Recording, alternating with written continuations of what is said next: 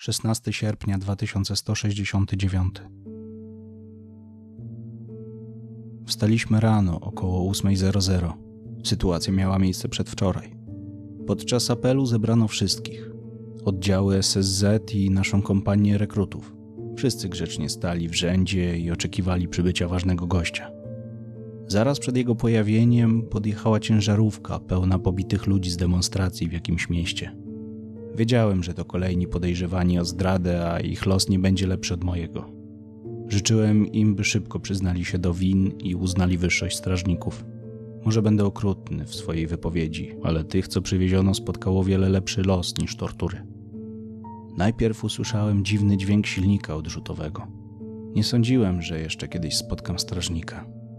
Na nasz apel z nieba spadł sierżant Oszka Taran w towarzystwie dwóch innych obcych. Strażnicy ukłonili się przed starym komendantem w mundurze SSZ i poprosili o pokaz sił nowych rekrutów. Z początku nie rozumiałem o co chodzi. Ludzi z ciężarówki ustawili w szeregu i kazali im uklęknąć. Do plutonu egzekucyjnego przydzielono najświeższych członków bezmózgiego oddziału. Traf chciał, że padło też na mnie. Strażnicy natomiast stali z boku i przyglądali się uważnie każdemu ruchowi. Białe zbroje odbijały światło słońca, a błękitne oczy świeciły nawet w najjaśniejszej porze dnia. Pod tą grubą warstwą stali musiał ukrywać się ktoś jeszcze. Nikt nigdy nie widział, jak wyglądali naprawdę.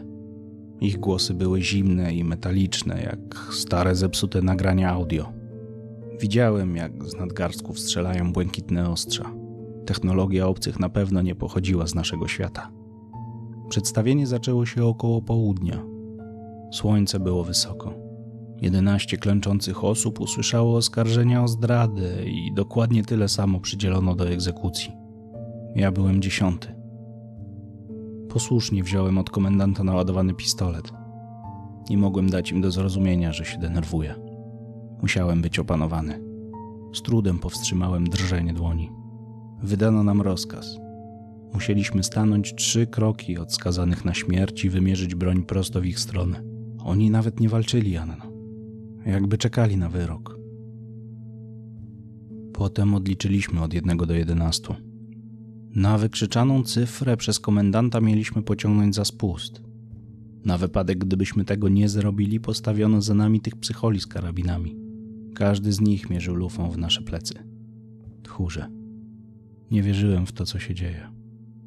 Gdy stary komendant wykrzyczał cyfrę jeden, usłyszałem pierwszy strzał. Nie mogłem się odwrócić. Ofiara padła na ziemię bez życia. Nie wierzyłem, że można pociągnąć za spust tak, jak to zrobił ten pierwszy.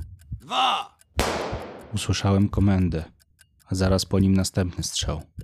Co mogłem zrobić? trzy, Kolejny trup. cztery, Nie miałem wyboru. pięć, Co zrobiłby Jeff? sześć, Co pomyśli Maja, gdy już się spotkamy? siedem, To nie mogła być prawda. Osiem, Przetrwam, pomyślałem. dziewięć, Kocham cię, Anno. dziesięć, Widziałem oczy swojej ofiary. To była młoda dziewczyna, niewiele starsza od ciebie.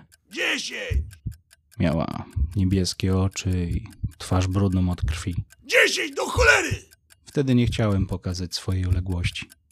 Chciałem pokazać, że my, ludzie z ziemi, będziemy bronić się za wszelką cenę.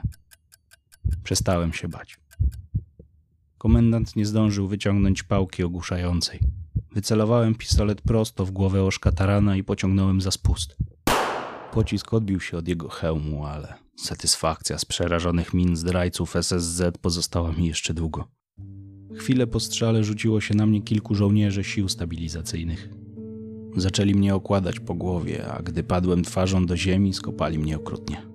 Ledwie pamiętam, co stało się później, ale nie zapomnę dźwięku ostrzy strażnika, który rozerwał komendanta obozu szkoleniowego. Jego krzyk, łkanie i proszenie o litość cieszyły. Zanieśli mnie do celi i wyrzucili w kąt jak zepsuty ogryzek. Żaden się nie odezwał. Bali się tak samo, jak ja bałem się kiedyś. 17 sierpnia 2169. Do celi wszedł nowy komendant. Był młodszy i bardziej posłuszny strażnikom. Zakuli mnie w kajdanki i wynieśli na salę operacyjną. Poskładanie zajęło im pół dnia. Przez drugie pół okładali mnie pałkami.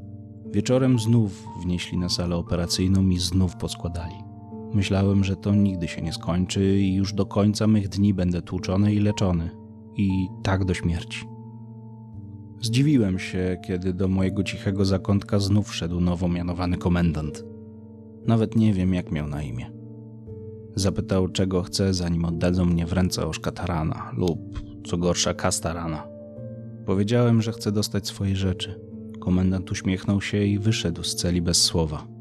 Późno w nocy dostałem torbę, a w niej kilka par starych ubrań, proste przybory toaletowe, notatki, jeden pusty dziennik, buty, ciepłą czapkę i co najważniejsze, kilka fotek.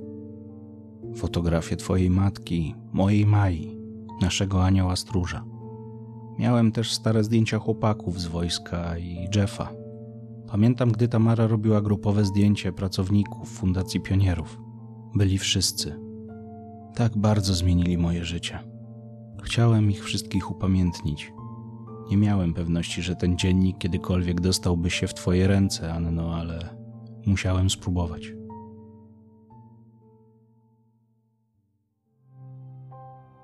Osiemnasty lipca 2169 Nie czuję już własnych palców. Nie spałem całą noc. Teraz siedzę w celi śmierci i oczekuję na wyrok. Żołądek przywiera mi do kręgosłupa, ale nie martwię się o to. To wszystko daje mi siłę. W końcu wiem, że robię coś słusznego. Umieram za wolność. Poza tymi wszystkimi wspomnieniami chciałbym zobaczyć jeszcze Ciebie, droga Anno. Jesteś moim ostatnim promieniem i nadzieją na lepsze jutro. Mam jedną prośbę. Nie opłakuj mnie. Walcz z dumą o ziemię. Jeśli starczyłoby mi czasu, postarałbym się odnaleźć ruch oporu. Wierzę, że przetrwali, a jeśli nie, to na pewno będą następni tacy jak Brutus i obalą rządy Casterana. Po spędzonych dniach w bazie szkoleniowej SSZ nie wierzę w żadne ich słowo. Bądź silna za nas wszystkich, Anno. Nie wierz w oskarżenia, które padną pod naszym nazwiskiem. Wiem, że posądzą mnie o zdradę, a korzystając z moich notatek mogą zrobić wszystko. Pamiętaj, strażnicy to wrogowie. Uważaj na nich, ale nie bój się. Ja już się nie boję. Nie wiem, która jest godzina, ale wiem, że moja własna już nadchodzi. Słyszę ich kroki. Słyszę, jak otwierają się cele z innymi więźniami. Słyszę, jak idą po mnie. Są coraz bliżej. Kocham cię, Anno. Maja też cię kochała. Cela się otwiera. Żegnaj mój ostatni pro.